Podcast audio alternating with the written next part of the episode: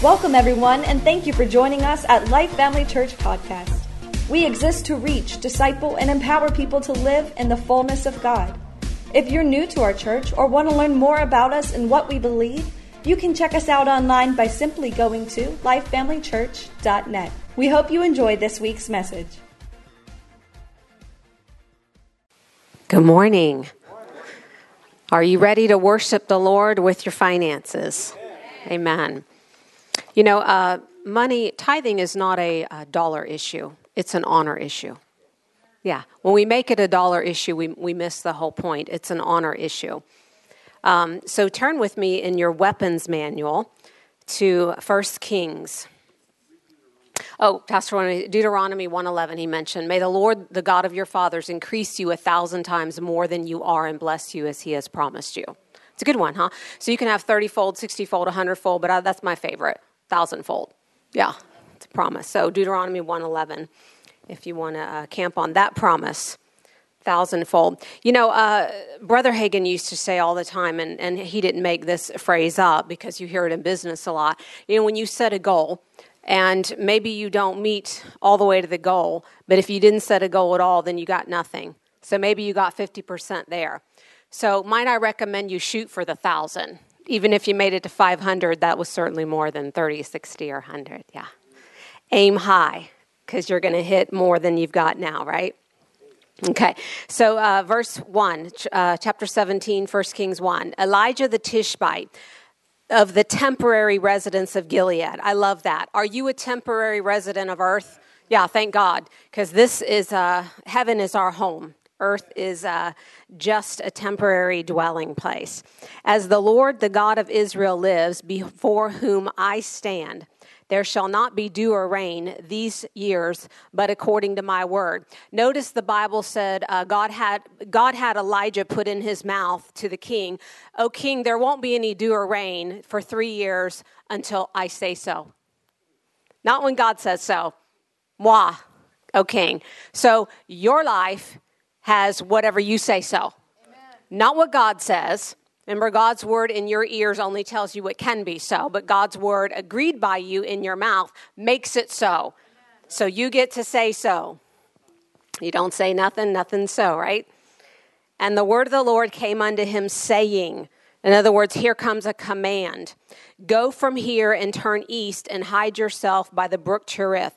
When God gives you an instruction, it always involves geography, but it doesn't only involve geography. But you need to be at your place of assignment where God has assigned you in life because provision is at that place it's sent ahead. Uh, I often hear people say, Jehovah Jireh, my provider, because that was a song. But that's not the full translation of the name of Jehovah Jireh. And if, again, you don't have the fullness of it, you're not going to experience the fullness of it. It's the God who foresees and provides. So he's already gone all through your life to the very end because he's not in time, he's in eternity. And he's come back and he's laid up everything you need. But your prosperity or your provision is on the path of your assignment.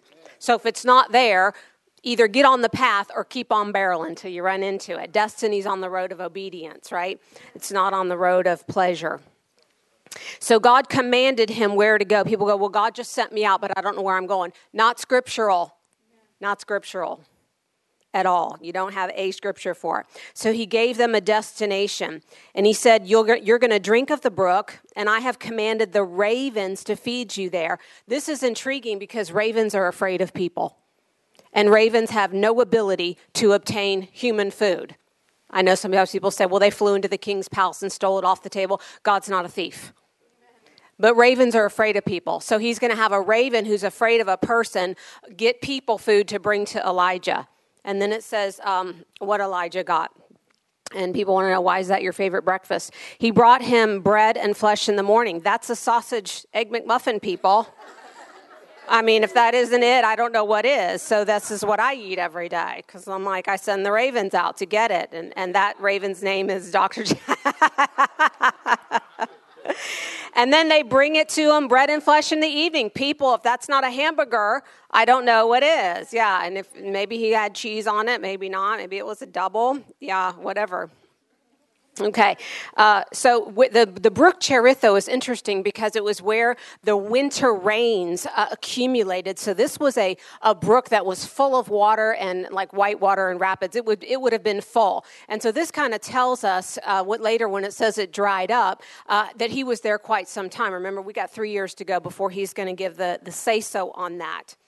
Uh, and so God commanded the ravens to feed him there and they brought bread and flesh in the evening. And verse 7 says after a while the brook dried up because there was no rain. Remember elijah's not surprised.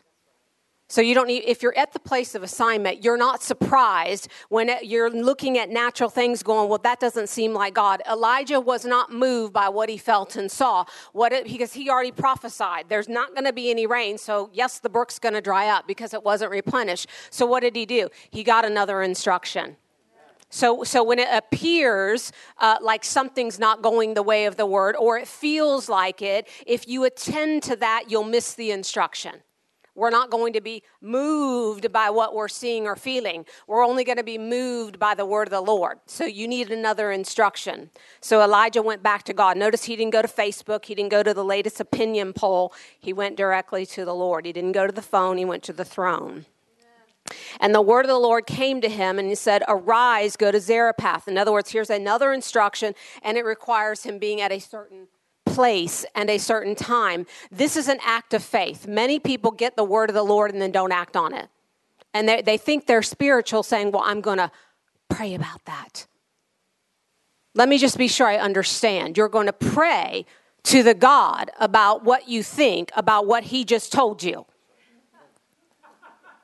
Yeah, that's when we have to realize that we've got we've gone a few fries short of the happy meal.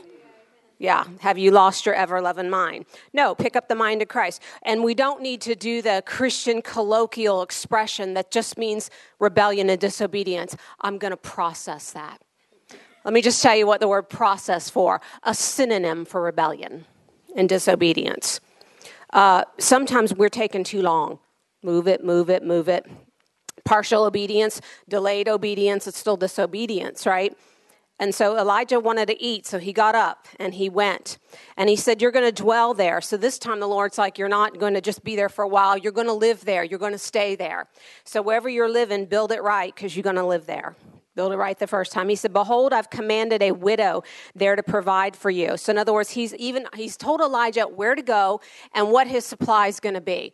Now, how many of you would be encouraged by the fact that a widow was going to bring a supply to you? Maybe you thought, well, great, maybe she's the rich one that built Elijah the house. You know, we always put our little mental spin on everything that God wants to do. And he said, Behold, and this is an act of faith too, that he found a widow woman who was gathering sticks. Now, notice Elijah could have gone mental too, like we didn't go, Ooh, this looks bad. This, this cannot possibly be the woman because she's supposed to be rich because she's going to supply for me. She's got to have something to give. So God, God chooses not only a widow, first of all, he chooses a woman, counterculture. Then he chooses a woman who is widowed, the only thing worse than a woman who is widowed is now a widowed woman with a child who has nothing. She's eating in the process right now of eating her last meal. Whatever, and gonna die. Whatever happened to you this week, it wasn't that bad. Yeah. Because you made it here. And he went to Zarephath, and she was gathering sticks, and he called to her. See, Elijah didn't look at what he saw. He knew by the Spirit, this is the person. And he called to her and said, Hey, uh, bring, bring me something to drink that I may uh, have my quench thirst. Notice what he asked her for a free resource. Was that easy? Sure, no problem. I'll get you, go get you water because it cost her nothing. But when he saw that she went, when he saw that she went, when she obeyed, she didn't go, hmm, let me think about it, pray about it, process it, or I really don't have time right now. When he saw that she went, acting obedience, he said, wait. Would he have given their instruction if she hadn't started moving? No, power meets movement in your life. And so as she's moving, he says, wait a minute, before you go, bring me some of what you're making first. But most of our mentality about, oh, how awful the preacher asked the widow woman with a child for her last piece of bread or fried chicken. Yeah. How awful. every time God needed to get something to somebody in the Bible, he said, I need what you have in your hand first. He said, Give it to me. Because, see, what's in your hand is limited to your power, and it's never going to be enough. But when you take what's in your hand and you put it in his hand, now there's unlimited power. So, was that the right thing for him to do? Yeah. What you got is not even enough to get you through today. You better give it to me because it's going to go in the hands of the one who's got everything provided for every day for the rest of your life for you. So he asked her, though, for something hard for her personal supply. See, when you're following the instruction of the Lord, it's going to seem easy at first and fun, and then it's going to press your flesh because it's going to get into your personal business and your personal pocket. See, tithing is easy, that's just 10%, but God doesn't ask you for that. He said, tithes, alms, and offerings, I'm going to ask you for. Now, I'm going to set the denomination mathematically of the tithe, and, and so you don't have to think about that. Isn't that delightful? One less thing to think about or pray about. But then I'm going to ask you to guide your heart in the alms and the offering because God wants to know the condition of your heart.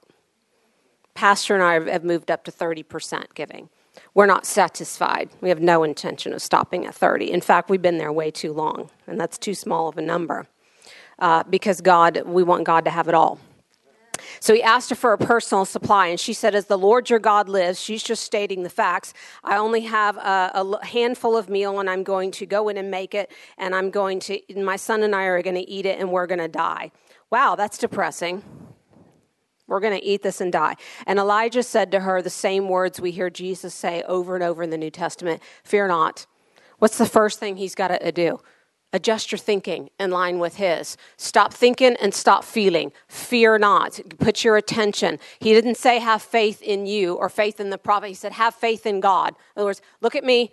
Don't look at your circumstance. Stop looking at what you're feeling. Stop listening to what you're hearing. Fear not. Keep your eyes on me.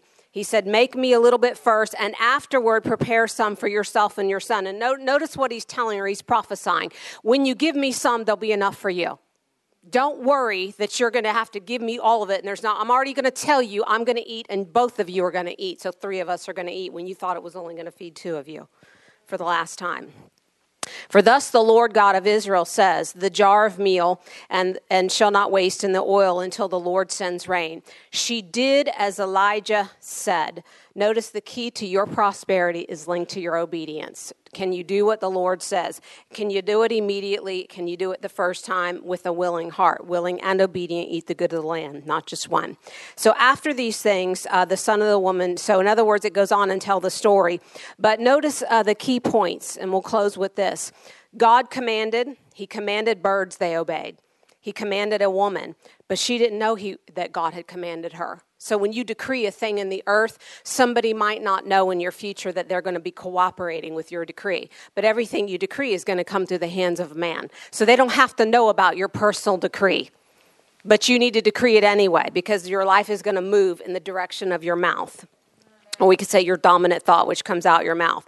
He commanded a woman, a widow, a widow with a child, a starving widow with a child. Can't get any lower than that God chose what was beyond human ability. Every time in your life, for God to get the most glory, He's going to have to do it in the most impossible way. And trust me, you're not going to figure it out. You can try, but every time, just whatever you think, God's going to do it differently than whatever you thought because He's just not going to be boxed in with you. God, but notice this God chose the available. He didn't choose the rich. But here's what most people would do they would dismiss her from giving because of her poverty.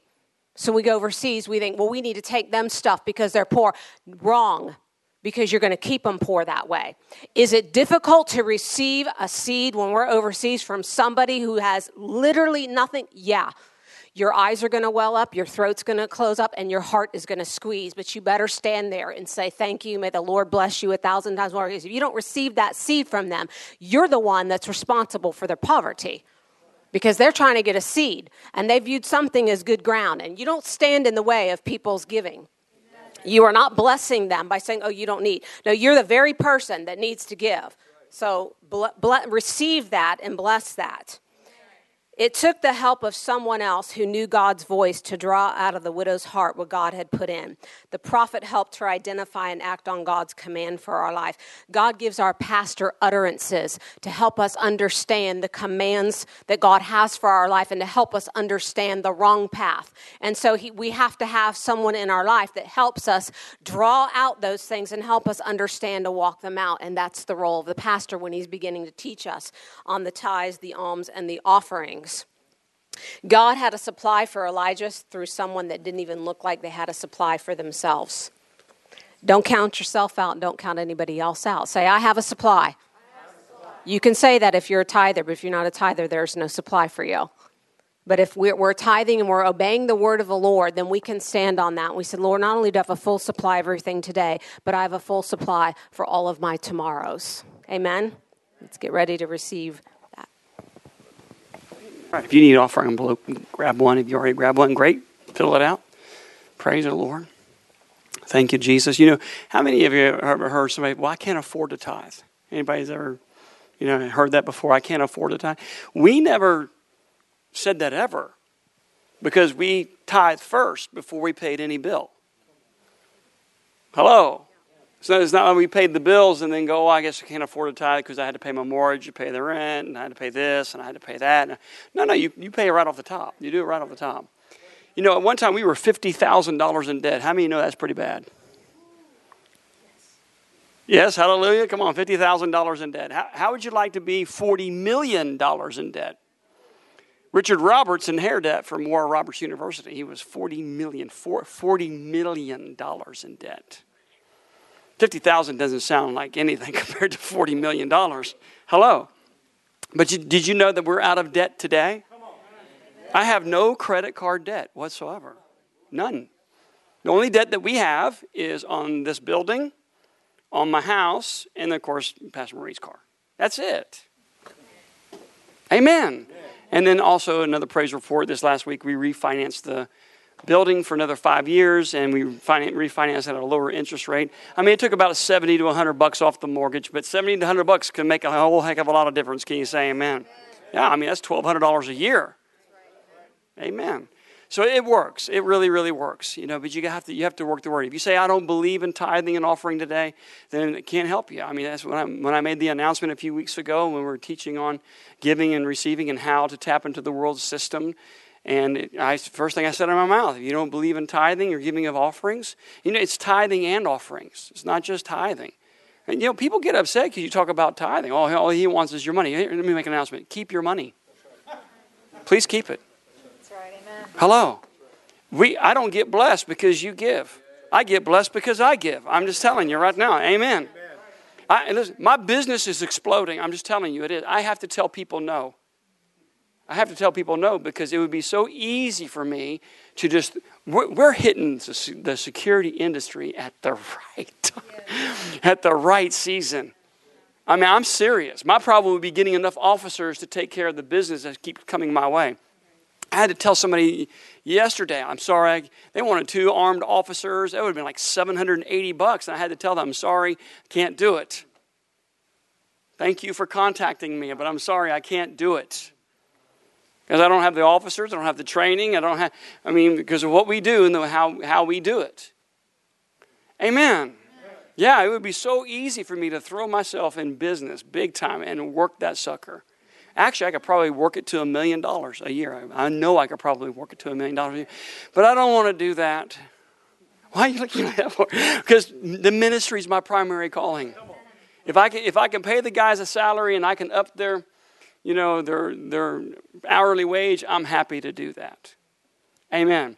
You know that $5,000 came in in one day? It's one day that thing's. Somebody wrote a check, $5,000, and sent it to us for souls. I thought that person understands what we're doing. You know, that person understands that we're out, we're going and winning souls, and it's for the kingdom of God. Obviously, they understand delayed gratification. I understand delayed gratification. I want to build the reward for eternity compared to about 80 or 90 years on the earth. Hello, I, am working my reward in heaven. Amen. I got a full supply, I got an account in heaven. And we're trying to help you get there. So stop fighting God. Praise God. Just do what you're supposed to do. Keep covenant. And then when the day comes when you're in, might be in trouble financially, you can go, up, Jesus. I got an account. I'm a tither and I give offerings. The, the devourer is rebuked. There, there, we have been where you have been. We're no longer where some of you are now. And we want you to no longer be where you're at now. Can you say amen?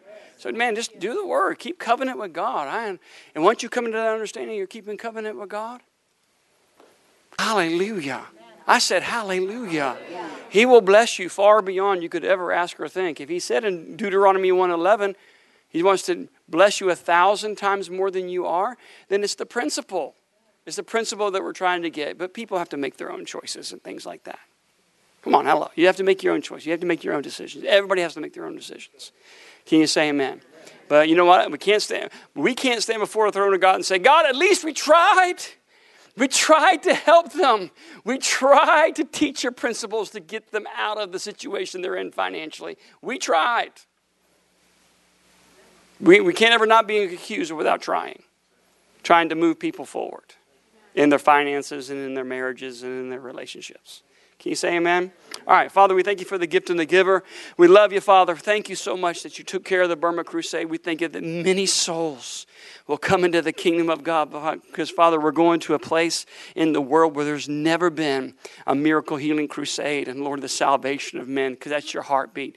And, Father, you know what? You said in your word that if we touch your heartbeat, then it will be given back to us, pressed down, shaken together, and running over through the hands of men. So, Lord, those that are tithers and those that give offerings, I pray right now, Lord, that their businesses explode. They'll have so much business, they just don't know what to do. Those that have jobs, Father God, they get promoted above others. They get pay raises, they get bonuses. Those that need a job, get a job immediately in Jesus' name and a good, well paying job, Father God. I thank you right now for business ideas. I thank you for increase. Father God, those students that are in Life Christian University, when they get their degrees, they'll present it to their bosses, and their bosses will promote them and give them increase. Father, we just thank you right now that things will be given back to us, pressed down, shaken together, and running over. Father, because your word is true. You keep covenant, we keep covenant with you, and you keep covenant with us, and we love you and we bless you for it.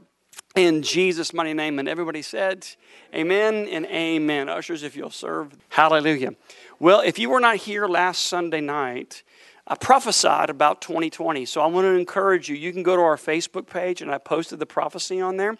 But I'm going to read the prophecy because in that prophecy, uh, the message this morning came forth, and I, I, do have a copy of the prophecy, and I'll give it to I'll give it to Chrissy or somebody if you want a copy of this. Okay, so it's really really awesome what God is doing. So watch this. Sunday night, October the 13th, 2019, and I began to prophesy, and, and the Lord said this. It may even start out a little slow in 2020 for the adjustments that will be made. But the time in March and April and May, things will accelerate even more. And some of those things that you've been believing God for shall come to pass. And for you will know at last that I am with you, because I am just, and I am a justifier to them that love my name. I'm just. So stay the course, run the race, finish the course, contend for the faith. Hallelujah. Keep, keep on. Keep, keep going. Keep, going on. Just keep, keep on. Keep on plowing, keep on trudging, keep on running. Hallelujah. Keep following my word and my spirit, and you won't go wrong. You won't get off of the path. No, it will come to pass at last. And great will be the rejoicing, and you will even say, Wow, this is really awesome. And you will have to pinch yourself and go, Man, is this really happening to me?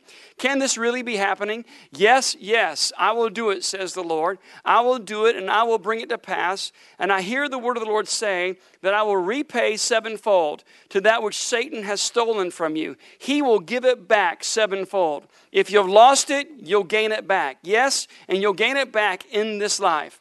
So just stay faithful to the covenant. Stay faithful to my word. Stay faithful and keep running and keep going. And yea, even that you've been disappointed in with you will go and you'll say, Oh my gosh, my God has turned it around for me. He turned it around for me. He turned it around for me, for my family, for my kids, for my relationships. He turned it around for me. Hallelujah. The great turnaround. Yes, even 2020 will be known as the year of the great turnaround. A great turnaround, a great turnaround, seemingly going one direction and then turn around. It's going to be it's going in a direction in which your Father is directing it. Hallelujah. And yes, and yes, there are those right now who cannot see because the enemy is blinding their eyes. But the but the veil shall be removed, and they shall have eyes to see, and they will have ears to hear. Hallelujah, hallelujah. So be encouraged. Don't be discouraged. I will bring you out and put you into the land of milk and honey, and I will bring you out supernaturally. Supernaturally, I will move, I will move on your behalf. And if you say, uh, that I have nothing, Lord, then that is a good place because I am and will always be your everything. And if you have me, then you have everything, says the Lord. Thank you, Jesus. Many of you will go into a new level in me and dreams. I'm going to give you dreams, and you will be dreaming dreams, heavenly dreams, and you will be seeing things, and you will have increase of the spirit of seeing and knowing on the inside of what to do and what not to do, and you will have confidence in it. You won't question, you see, for I am with thee, I am in thee, I am with thee, and if I am for thee, there is nothing that anyone can do. Not no demon, Satan, no person can do anything because I am for you, then nothing can ever be against you, says the Spirit of the living God. Hallelujah. Each of you will fulfill your fullest potential, your fullest gifting. Your fullest gifting shall come to pass. Just put some things on the shelf. Don't be concerned about them. Just go for the ride. Just go for the ride, sailing, smooth sailing, and I will always and always follow peace and always follow joy. Peace and joy will go before thee, even in chaos. Peace and joy will be be there for you. So therefore, in the season that you're in, it's time for equipping. It's time for preparation. For preparation time is never wasted time, says the Lord God Almighty. Hallelujah, says the mighty Holy Spirit. That's powerful. That's a powerful testimony. So let me ask this question. How many would like to have a copy of this? Can you lift your hand? Okay. Jim, would you get a count real quick? Keep your hands lifted. And I'm going to have them go make copies of this. Hallelujah. So, James, if you'll take this. James, if you'll take this and make copies. How many? How many? How many you got, Jen? Make sure you 50, 50 copies. 15, make 20. All right. So open your Bibles, if you would please, to the book of Psalms, Psalms 126. Psalms 126, the year of a great turnaround. How many of you need some things to turn around in your life? Can I see your hand? Amen the God of the turnaround, Psalms 126. And so the first verse that came to me after meditating on this, because I asked the Lord, I said, Lord, I need a, I kind of need a sermon this for Sunday. Can you help help me with this? And then all of a sudden, the Lord said, "You remember in the prophecy I said that 2020 was the year of, a, of the great turnaround." I said, "Yep." And He said, "Well, I want you to tell that I'm the God of the turnaround." How many, you know, how many times we read in the Bible where seemingly bad situations and hard situations and desperate situations, and suddenly God just turned it around? Yeah. Psalms 126, verse 1 says this When the Lord turned again the captivity of Zion, we were like men that dreamed. Then our mouths were filled with laughter and our tongue with singing. Then say they among the heathen, The Lord has done great things for them. The Lord has done great things for us, wherefore we are glad. Turn again our captivity, O Lord, as the streams in the south. They that sow in tears shall reap in joy. He that goeth forth and weepeth, bearing precious seed, shall doubtless come again with rejoicing, bringing his sheaves with him. Let me read to you out of the Passion Translation Psalms 126, 1 through 6. It was like a dream come true when you freed us from our bondage and brought us back into Zion. We laughed and laughed and overflowed with gladness. We were shouting for joy and singing your praises. All the nations saw it and joined in, saying, The Lord has done great miracles for them. Yes, he did mighty miracles, and we were overjoyed. Now the Lord, do it again. Restore to us our former glory. May streams of your refreshing flow overflow us into our dry hearts and drenched again. Those who sow in tears as seeds will reap a harvest with joyful shouts of glee. They may weep as they go out carrying their seed to sow, but they will return with joyful laughter and shouting with gladness as they bring back uh, armloads of blessing and harvest of overflowing. That is so powerful. So, have maybe in this past year, maybe you have sowed seeds of tears. Sow seeds of tears maybe over your finances. Sow seeds of tears over your family. So seed, te- come on, hello somebody. Amen. Listen, weeping may endure for a season, but joy comes in the morning. Hello. And the Bible says in the book of Psalms that God has a bottle, and every time you shed tears, He takes His bottle and He collects those tears. I mean, there's so many times. There's times when I when I feel the anointing come on me, and I go to prayer and I start to weep. I tell God, "Get your bottle out. Get your bottle out, Lord. I'm going to collect some tears on my behalf." Isn't it interesting? He said that. Oh, hallelujah! He says that your tears are like seeds. And then those tears turn into a harvest of joy. Because that which you've been believing God for has now finally come to pass. He who sows in tears shall reap in joy, bringing in the sheaves. You see, God is a God of the turnaround. He loves the underdog. He loves the underdog. As we take a look in the book of Exodus, chapter 17, 8 through 15, we see the Israelites battle with the Amalekites. In Exodus 17, 8 through 15, it says this Then came Amalek and fought with Israel in Rephidim. And Moses said unto Joshua, Choose out men and go out and fight with Amalek. Tomorrow I will stand on top of the hill with the rod of God in my hand. So Joshua did as Moses had said to him and fought with Amalek. And Moses and Aaron and Hur went up to the top of the hill. And it came to pass when Moses held up his hand that Israel prevailed. And when he let it down his hand, Amalek prevailed. But Moses' hands were heavy, and they took a stone and put it under him, and he sat thereon. And Aaron and Hur stayed up with his hands, the one on one side and the one on the other side. And his hands were steady until going down of the sun. And Joshua discomfited Amalekite and, and his people with the edge of the sword. And the Lord said unto Moses, Write this for a form of memorial in the book, and rehearse it in the ears of Joshua. For I will utterly put out the remembrance of Amalekek and under heaven. And Moses built an altar, and he came the name Jehovah Nisi. Jehovah Nisi means the Lord my banner. So it doesn't matter what kind of battle you're fighting, whether you're fighting a relationship battle or a financial battle or a business battle. Listen, God is holding up your hands. And when He holds up your hands, believe me, the battle has been won. I said, the battle has been won. He will never leave you, He will never forsake you. He's your front guard, He's your rear guard, He stands right by your side.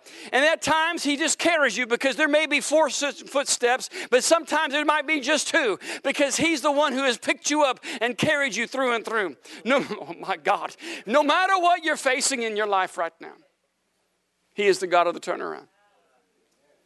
If He's never failed you in the past, He's not going to fail you now.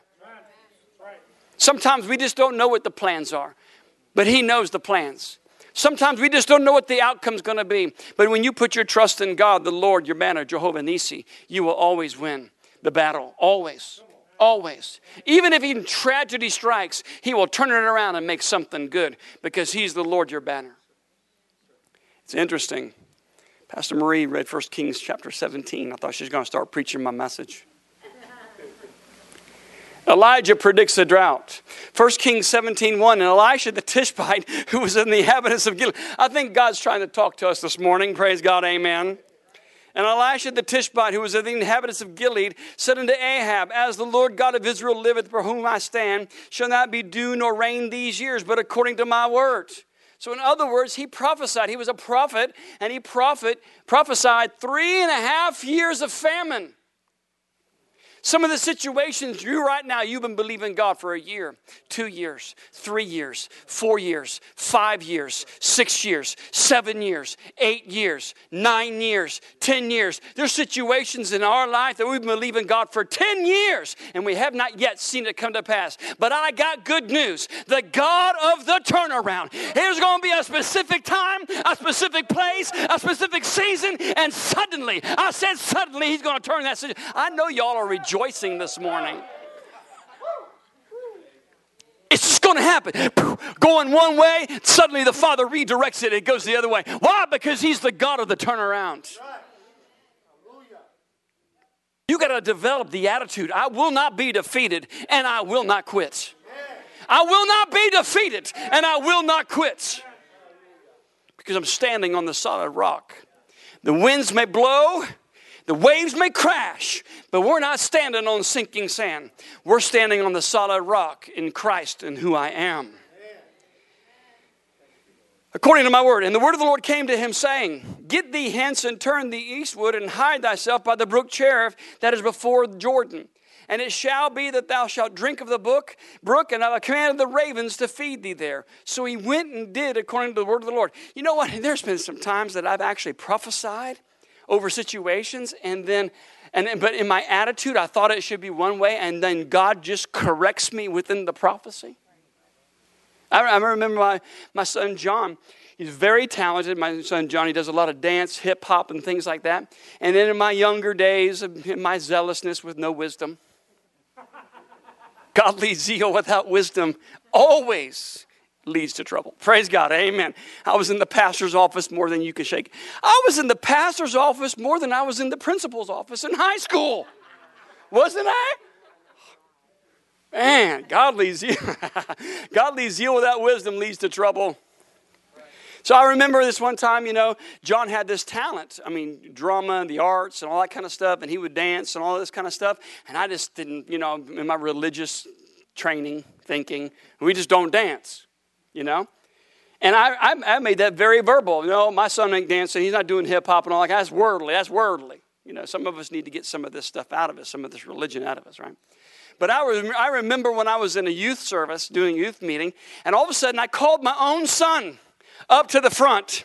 And I said, Thus saith the Holy Ghost, you will dance on the platforms of the worlds. You will minister out of my mouth. And, and then after I prophesied that, I went, Oh, shut my mouth. Praise God, amen. Out of, out of my own mouth.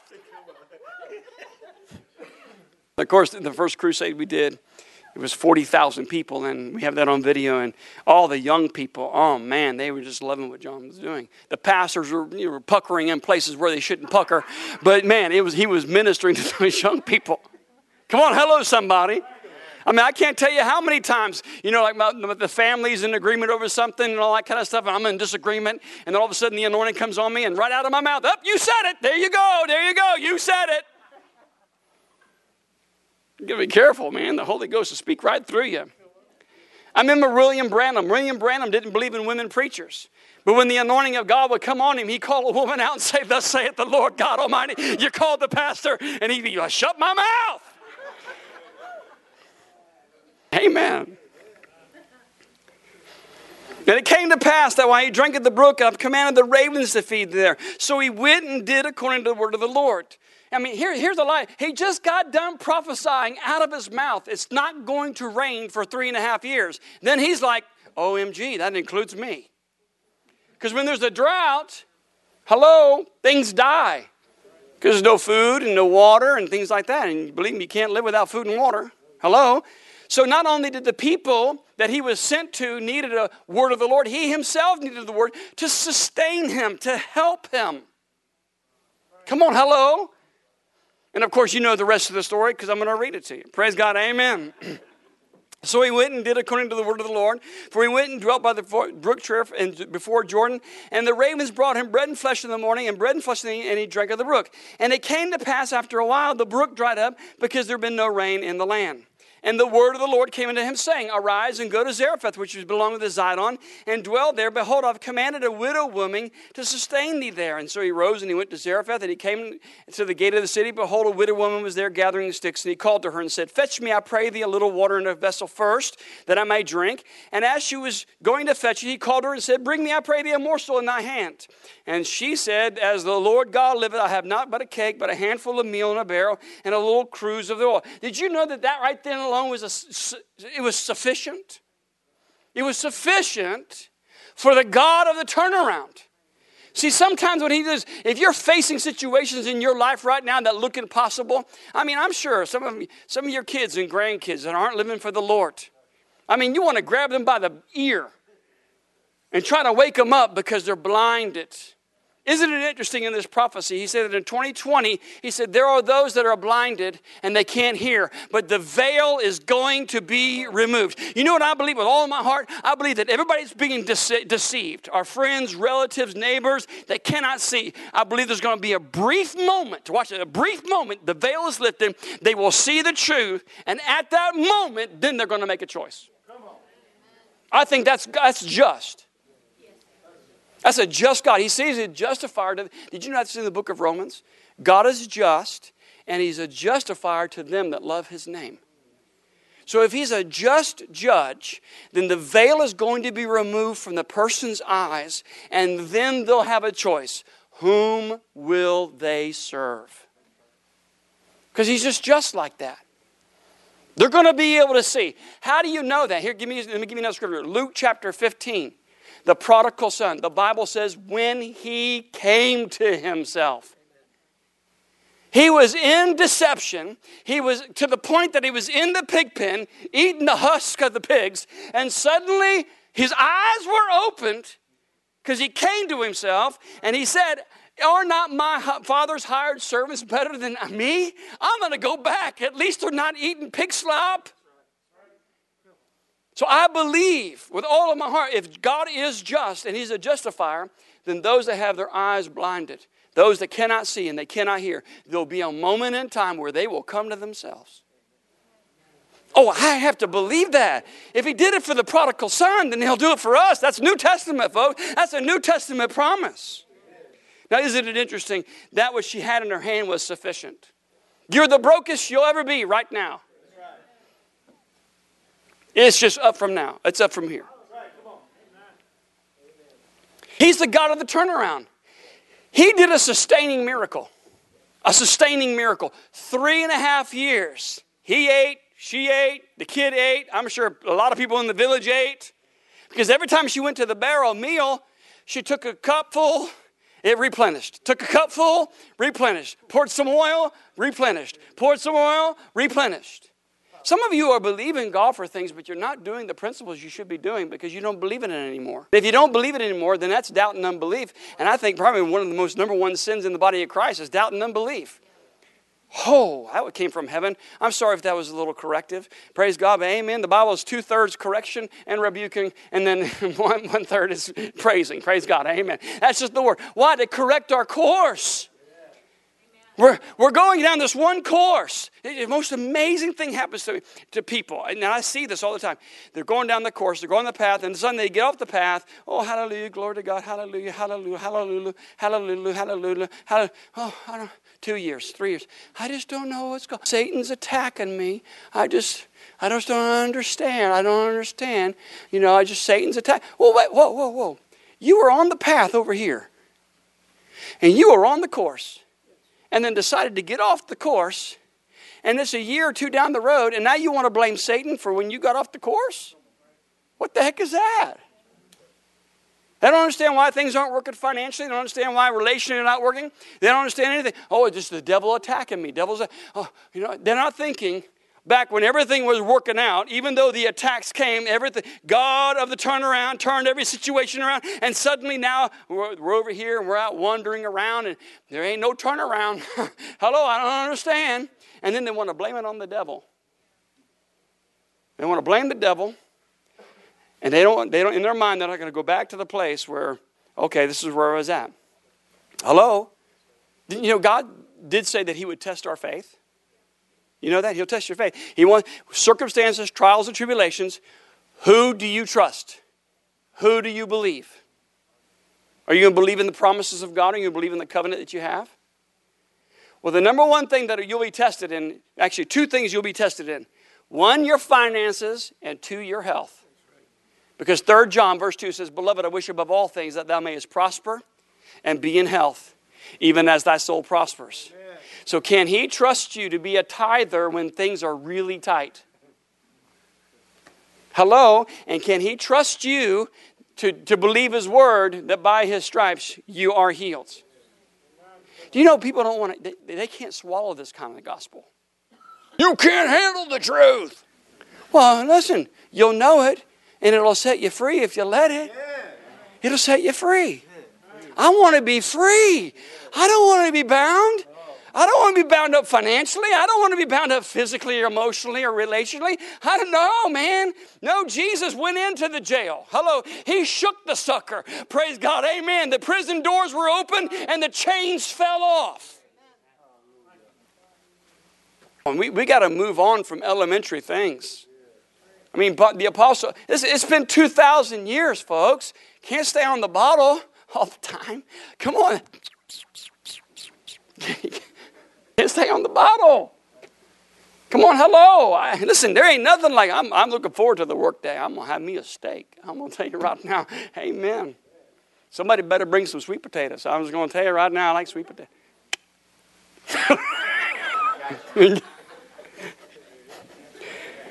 I'm on a big, big sweet potato. All right, thank you. Come on, hello, somebody. Listen, I want to hear meat. I want to chew on meat because it's the meat that's going to get me the victory. If I'm just sucking on the bottle all the time, hello, come on, somebody, I'll just stay wet. No, I want some meat. I want my path corrected. I want to know if I'm not doing right. Hello? Because I want to make the adjustment in my life. Please forgive us for trying to help people make adjustments so that they can win. Glory to God. Imagine that. A pastor that wants people to win. Amen and wants to make, and we, listen, we have the answers. Pastor Marie and I have the answers. You do? Where did you get them? right here. Praise God. Amen. Here we go. This is where we go. Pastor, what's the answer? Okay. Um, Give, and it shall be given unto thee, pressed down, shaken together. That's what the manual said. Uh. What's, what's the problem to my aches and pains? Surely he had borne my sicknesses, carried my sorrows. Yet it did esteem him stricken and smitten of God. He was bruised for my iniquities. The chastisement of my pieces upon him, and by his stripes I am healed. Oh. Oh. Well, I, I feel bound in certain areas. I'm bound by pornography. I'm bound by drugs. I'm bound by alcohol. I'm bound by smoking. When the Lord turned again the captivity of Zion, we were like, oh, you, captivity? Captivity. He turned, he turned my captivity. He turns my captivity till I'm no longer captive to anything. I, I don't want to sit in a place where I watch a video and no gifts of the spirit in operation i don't want to i don't want to do that i'm sorry i don't want to do that i, I would rather just sit at the feet of jesus hello somebody Amen. And then if Jesus needs to lay his hands on me, by God, rub my head till it's almost bald. Till I get it.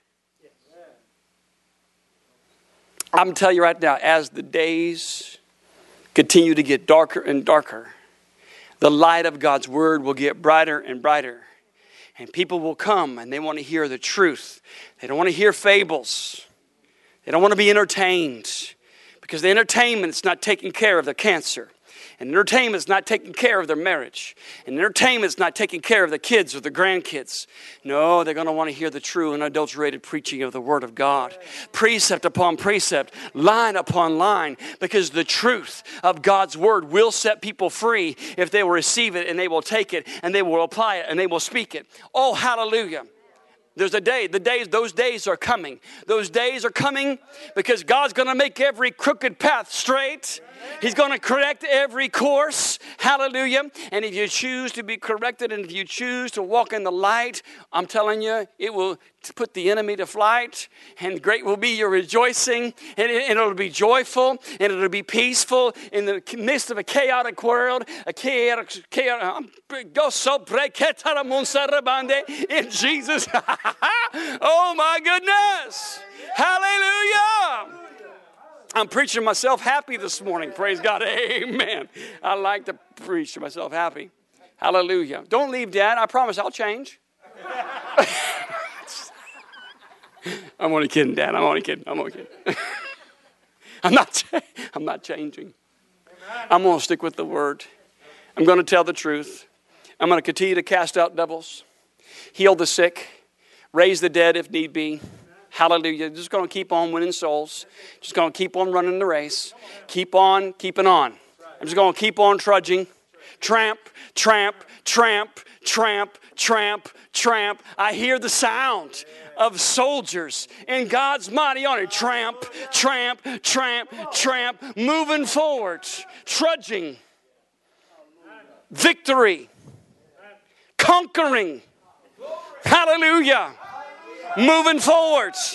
Run the race. Finish my course.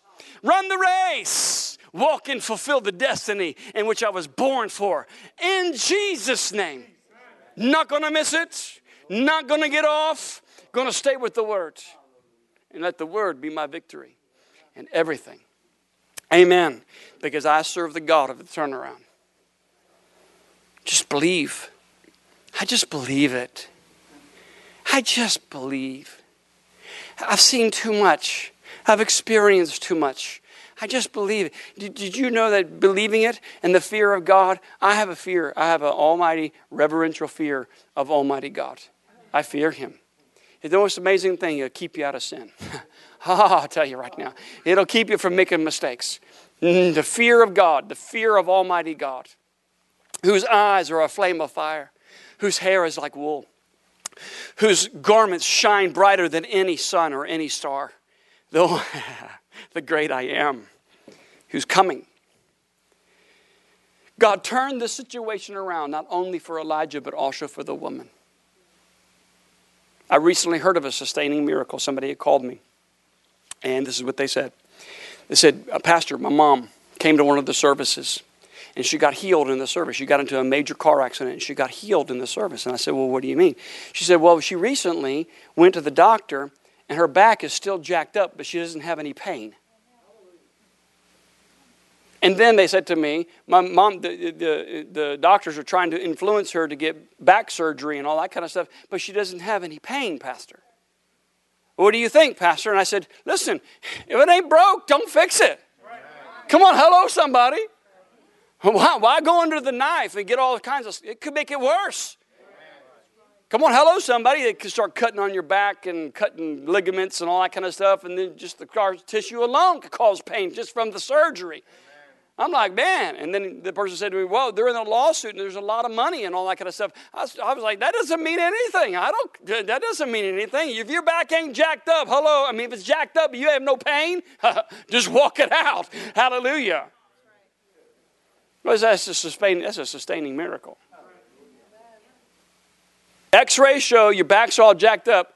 Doctors, are you in pain? No, I'm good. Watch it. She's not even limping anymore.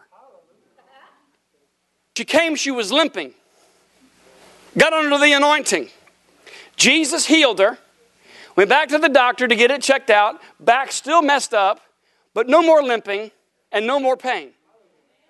I, I don't know about you, but I'd be like, oh, praise Jesus. Hallelujah. yeah, He's the God of the turnaround. I said He's the God of the turnaround. Whatever your situation right now, God is turning it around for you. If you've sowed in tears, you're about to reap in joy, baby. I'm going to tell you right now, you're going to reap in joy because God sees those tears as seeds for a harvest.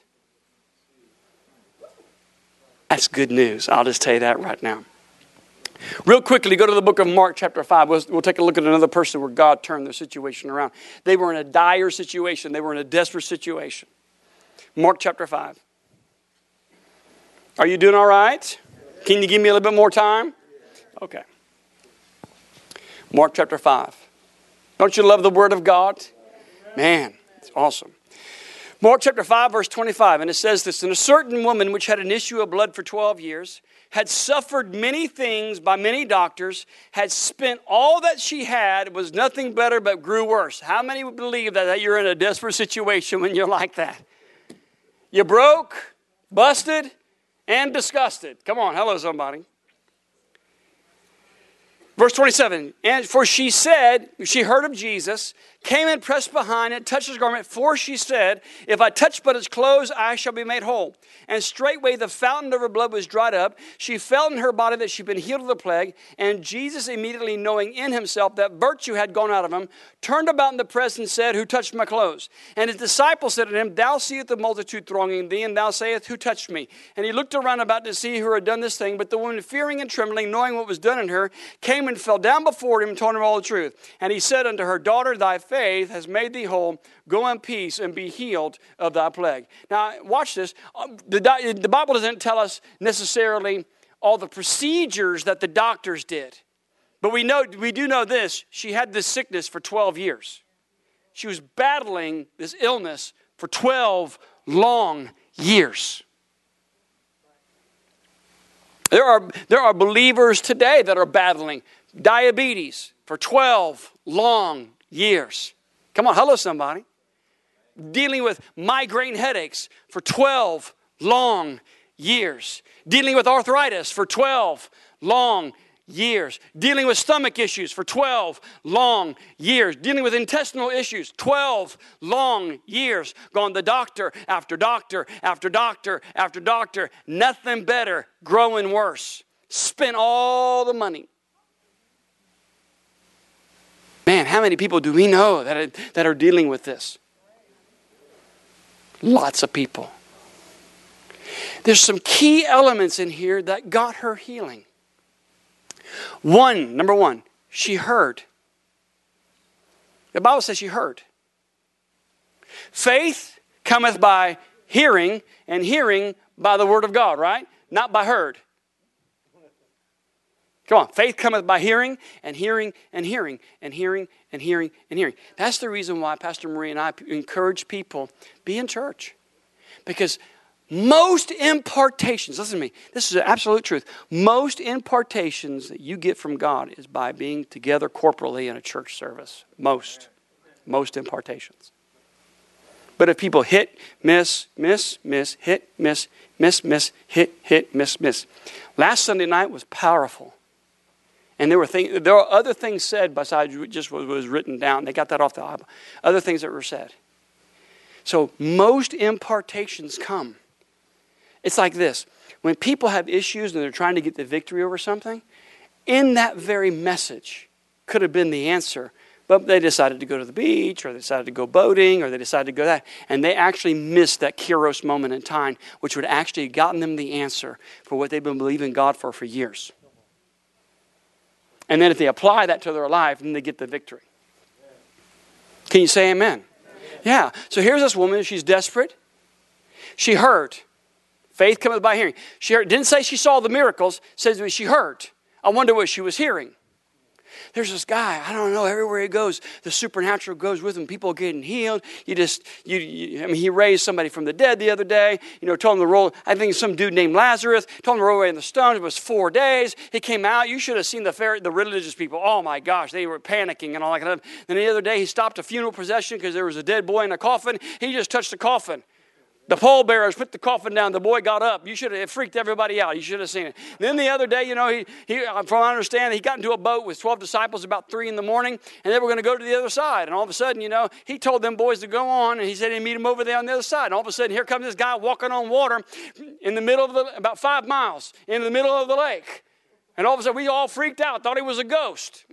my God. And then that dude, Peter, oh my gosh, you got to watch out for Peter. He's got a big mouth. Always open up his mouth and search for it. Always boasting about what God's going to do. Praise God, amen. And all of a sudden, he decided to walk on water too. So he kind of, he started walking. And then all of a sudden, he got his eyes off of Jesus and he got his eyes on the circumstances. And all of a sudden, because he took his eyes off of Jesus in the circumstance, he started sinking. But because of God's grace and mercy, Jesus just pulled him right on up anyway. Because of his love, they got in the boat boat, and immediately the boat was at the shore when it was five miles out. God turned that situation around. Praise God. Amen. He turned that storm around. And when he got out of the boat, he started walking on the land, two demonized people eh, came running out. And the most funny thing, he started asking him, "Who's your mother? Who's your brother? Who's your cat? Who's your who's your aunt? Who's your cousin?" No, who are you? We are legion. You know what your legion is? 3,000 to 6,000 demons inhabited that dude. Not just one. Three to 6,000 demons. Hallelujah. And Jesus cast it out in one word go. And then those three to 6,000 demons went over to 2,000 pigs and entered into the pigs. And then the pigs, ran right into the water and drowned themselves. Pork belly stock was down that day. Nobody had bacon the next morning. Praise God. Amen. No bacon for you. Yeah, that day it just it was done. We have a shortage of bacon. In this. If you go to IHOP, you're going to get yourself some pancakes and bacon. I mean, if the server says to you, I'm sorry, we have no bacon. We have no bacon today. Why is that? Well, there's this guy named Jesus. He's ruining pork belly stock, and the grocery store ran out because all the pigs. Not that Jewish people should be eating bacon anyway. Praise God. Amen. How many like bacon in here? Can I see? Look at that. All right. Well, praise God. I won't be casting out any devils so that you can have your bacon. No, no. God turned the situation around. God turned the situation around for this demonized guy. God turned the situation around for the woman with the issue of blood. God turned the situation around with the woman from Zarephath. And God will turn your situation around. Amen. Sometimes you just got to work circumstances. You got to work things. You just got to work with people. My God, have you ever worked with people? Imagine God working with people. Man, when we were up in Chicago and we were believing God to get our home sold, uh, sold, we were believing God for more than a year in the midst of a severe recession. It was bad. And the people that gave us the, money to pay off our house, this is what they told us. They said 90 days ago, three months ago, God spoke to us. And He's been dealing with us every single day for 90 days. I'm like, my God, you just. And then I'm thinking on myself, praise God, hallelujah, thank you so much, amen. Let me find out how we're going to work this out. But then I thought, why didn't you just do it three months ago? Because I'm, in, I'm on my face before Almighty God. I'm bombarding heaven with my commands and demands, and He's speaking to you. We could have done this 90 days ago. My God. Amen. But how many times has God spoken to us and we just kind of put it aside? I know God's speaking to you. Stop being stubborn. Praise God. Amen. He's speaking to you about lining up with the Word. Why? Things are changing, folks. I'm telling you, things are changing. We're on the verge of a great awakening in the whole earth. Things are changing. Come on, hello. Things are changing and things are accelerating. My God, we're, we're 15 days away. 2019 is be gone forever. And we're going to enter into 2020. Hello. President Trump will be reelected. It's inevitable. He's going to be reelected. Come on now. Regardless of what people feel, he may have his pampers on. Okay, he does. He's got his pampers on. He is born again, folks. He is a brother in the Lord. I'm just going to tell you. His wife is not only born again, but she's filled with the Holy Ghost and speaks in other tongues. Hello? I'm going to say it. President Trump is the greatest president the United States of America has ever had. I'm just telling you it is. He's done more for the church than any other president in history since George Washington. I'm telling you. But when you have a wife who prays in the Spirit, come on, hello, somebody. Praise in the Spirit, she speaks six other languages besides the Spirit language. Praise God, amen. Hello. He will be president. And when he gets reelected, listen to this when he gets reelected, it will usher in a revival that will sweep the worlds. It will sweep the worlds. It's going to usher in a move of God. It will be like it was when God fell in the Hebrides Island revival. It will be like when God fell in Wales during the Welsh, the Welsh revival, where there's a strange consciousness of God that falls on people. And that's the reason why Satan hates him so much. And Satan is using people that are demonized. Come on, hello, somebody. Amen. Oh, hallelujah. I said hallelujah. You know, because here, here's the deal He loves ministers. He loves ministers. He recently just had um, the Spanish pastor at, at the river come in. Yeah, and took a tour of the White House and went into the Oval Office and all that kind of stuff and just loves loves pastors that pray for him and all that kind of Hello? When have you ever seen that? Dad, did you ever see it in your generation about what's going on, President? relationships where he invites Paula White and other great pastors from around the country for intimacy and prayer and to dine with him in the White House. You've been around the water. How long? How many how many years now? 80. Oh, hallelujah. Almost 100. You're going to live to be 120. Amen. 100 years old. Better get to work. You're a young man. Come on now. God will turn it around. Another thing that I said through the Holy Ghost, he said, keep on fighting, just keep on running. 2 Timothy 4, 7. 2, 2 Timothy chapter 4, verse 7. I have fought the good fight of faith. I have finished my course. I have kept the faith. Henceforth there is laid up for me a crown of righteousness, which the Lord, the righteous judge, shall give me that day, and not to me only, but unto all of them that love, uh, at, that love at his appearing. There is like something within my spirit, man, and I know that I'm just not the only one, but there are believers that God is putting, it's, it's almost like a keep looking for the eternal reward. It's, it's almost like the, the natural rewards, the natural striving for things, it's like growing dimmer and dimmer and dimmer. Not that God doesn't want you to have nice things, but the eternal is stronger and getting stronger than the external. You, you, you sense it.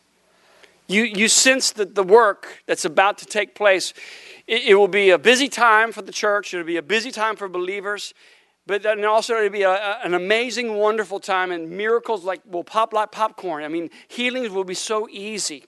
And just and, and the reason why that is is because wickedness abounds, God's grace abounds even more. And so because you're full of life and you're full of light, it's almost like it'd just be easy. I mean, just, you know, during the 1949 59 healing revival that hit the United States of America, it was so easy to get people healed. It was just, you just touched them in the name of Jesus and they were miraculously healed.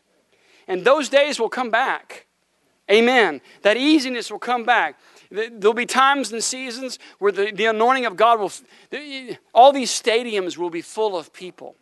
I, th- I believe these stadiums were, they, they weren't built just for the football games. I believe they, I think they were built for the souls and harvests of men. And, and whether that, that comes either before the rapture or after the rapture, it, they're going to be filled. I'm just going to tell you, they're going to be filled with people. And the churches will be packed out. I, I want to choose to believe that happens before the rapture so that the majority get to go up and don't have to endure the seven year tribulation period. I believe in the rapture of the church. I, I have strong biblical verses. Hello. Very strong. And I'll go up against anybody. Get your sword out, sharpen it. Because I have strong, I actually Hebrewic strength. The verses out of Hebrew, the way God has set up a bridegroom and a bride, the way a Jewish wedding is introduced in the earth. We're the bride, not in female gender, in relationship. He's the bridegroom.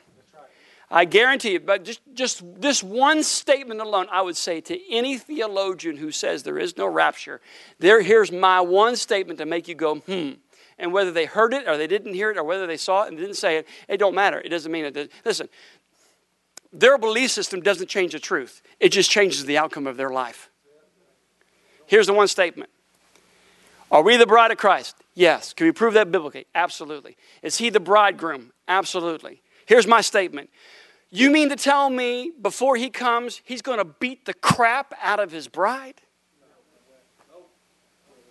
He's going to beat the crap out of all of us. That means we, people don't, you don't, ha, you don't know in your mind what the seven year tribulation is going to bring. They don't know. They, you don't know. You're going to go. Ha- you're going to have to go hide yourself in a cave somewhere and get a bunch of beanie weenies. Start now, praise God, because it's going to sustain you for seven years in the cave. And you might as well just lock yourself in the cave, go dig a hole where you can use the restroom, get your shotgun out, and stock your pile of beanie weenies and spam. Praise God, amen. And make sure the spam lasts, you know, 10 or 15 years. Praise God, amen. You gotta, you'll be eating spam and beanie weenies. But there are people that go, oh, no, no, we're going through the tribulation. Well, what if, you, what if it's by faith? What if you have to believe in the rapture by faith? And then if you don't believe in the rapture of the church, then I'm not here. Are you kidding me? Did you know during, during the seven year tribulation part, there will be a point in time where no human being can kill themselves?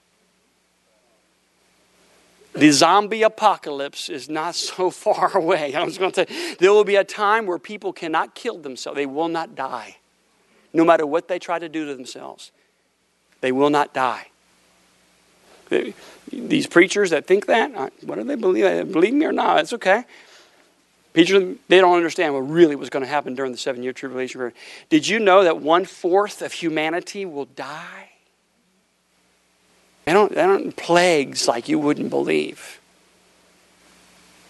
The Bible talks about stars falling from heaven. Well, you know what that? Those are meteorites. Those are meteors hitting the earth. Well, all I know is this I'm going to do whatever I have to do to make sure I go up in the first load. Praise God. Amen. I'm, I'm going in the first load. I'm practicing right now. Praise God. Going in the first load. I'm going in the first load. Hallelujah. Hallelujah. We are not destined to wrath. Jesus became sin. He became sickness. He became poverty. He became lack. He became it. On the cross, He became it. God turned His face from His Son. He was the loneliest, most rejected,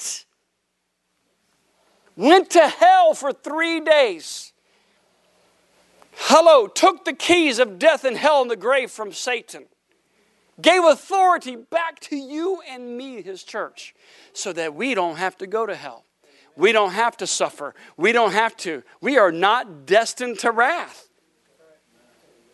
I'm tired of these doomsday prophets doomsday and everybody. We are not living in the time of judgment right now, folks. We're not. We're living in the time of the Holy Ghost.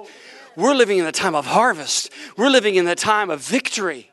Judgment's coming, but not now. Hallelujah. I think we just need to go about winning the lost, preaching the gospel, and encouraging people to run their race and finish their course. Because He's the God of the turnaround. So no matter what you're facing right now, fight the good fight of faith. Be like the Apostle Paul who said, I have run my race, I have finished the course. Amen. And then he gave up the ghost, and he's in heaven right now. Praise God, amen having Bible classes. I'm sure of it. Sitting next to Brother Hagin. Praise God. Amen. Brother Hagin and the Apostle Paul. Amen. And all the other disciples up there. And Marie Woodworth-Etter and Kathryn Kuhlman and John G. Lake and Smith Wigglesworth. You get to meet Smith Wigglesworth. Hey, I'm going to tell you right now, you're going, to, you're going to meet all the ones that God used, all the greats. And I'm sure Jesus shares the pulpit with them. I'm sure he does. Amen. You know, I'm going to that meeting. Smith Wigglesworth's going to be, he's doing a three day meeting. I'm going to go be part of the three day, I'm going to be part of the three day meeting. Yeah, so Smith will be Friday night, and then and then uh, Saturday morning will be Peter, and then Smith will be Saturday night, and then um, you know Maria Woodworth-Etter would go ahead and do Sunday morning, and we'll finish up with Kathryn Kuhlman. Praise God, Amen on Sunday night. And then, you know, you just get to enjoy the rest of heaven. You go back to your mansion, praise God, and with all the nice furniture that you could ever desire and ever want, and everything, how your mansion is, because God knows exactly what's in your heart and how He wants your mansion. Pastor Marie says, I'm going to live at hers. That's not true. She's going to live at mine. Praise God. Amen. Because she thinks hers is a little nicer. She just doesn't know me. She doesn't know me. Even after 35 years, she still doesn't know me. Amen. He's the God of the turnaround. And He's got a plan for you, Jose. Amen. You're at the right place at the right time at the right season. So don't be discouraged because the gift of God is on the inside of you. He placed it in you. And He'll bring it to pass.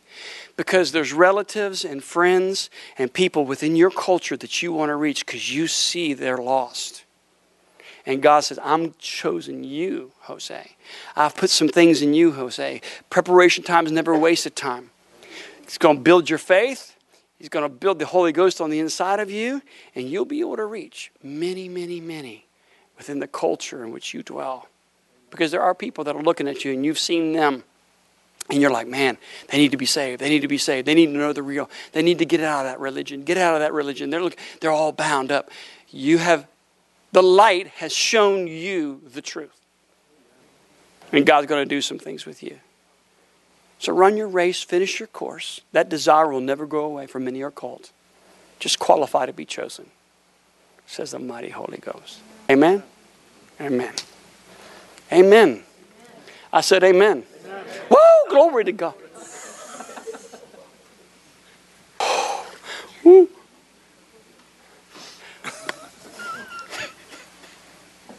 Pick him up. Pick the 100 year old up. Praise God. Amen. Because he's going to be living to be 100.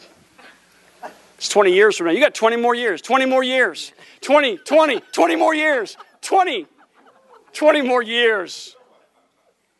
20 years. We need you around. You're not going home anytime soon. Pick him up. You have many young men that you need to mentor. Many, many will sit at your feet. You have sown, it's time to reap in Jesus' mighty name. Fill him to the full. Hallelujah. Hallelujah. A hundred. A hundred. A hundred's good. Strong, too. Strong at a hundred. My God, how old did Adam live to? How long? Methuselah lived to what? 900 and what? 900 what? Wow, my God, 969. Probably saw a lot in that almost thousand years. Probably saw a lot of government officials change in a thousand. they all died. Praise God. He's still around. Praise God. Amen. Listen, God's going to make the crooked path straight. I said He's going to make the crooked path straight. Everything that's crooked, He's going to make straight because He's the God of the turnaround. 2020, things are going to turn around for you. They're going to turn around for you. I said they're going to turn around for you. And you should declare it every single day. Today's the turnaround, turnaround. Things are turning around for me financially, physically, emotionally, relationally. They're turning around for me. Pick him up. Thank you for joining us this week. It's our honor to serve you and be part of your walk with Christ. Don't forget to check out our website at lifefamilychurch.net. Have a blessed week and remember, the best is yet to come.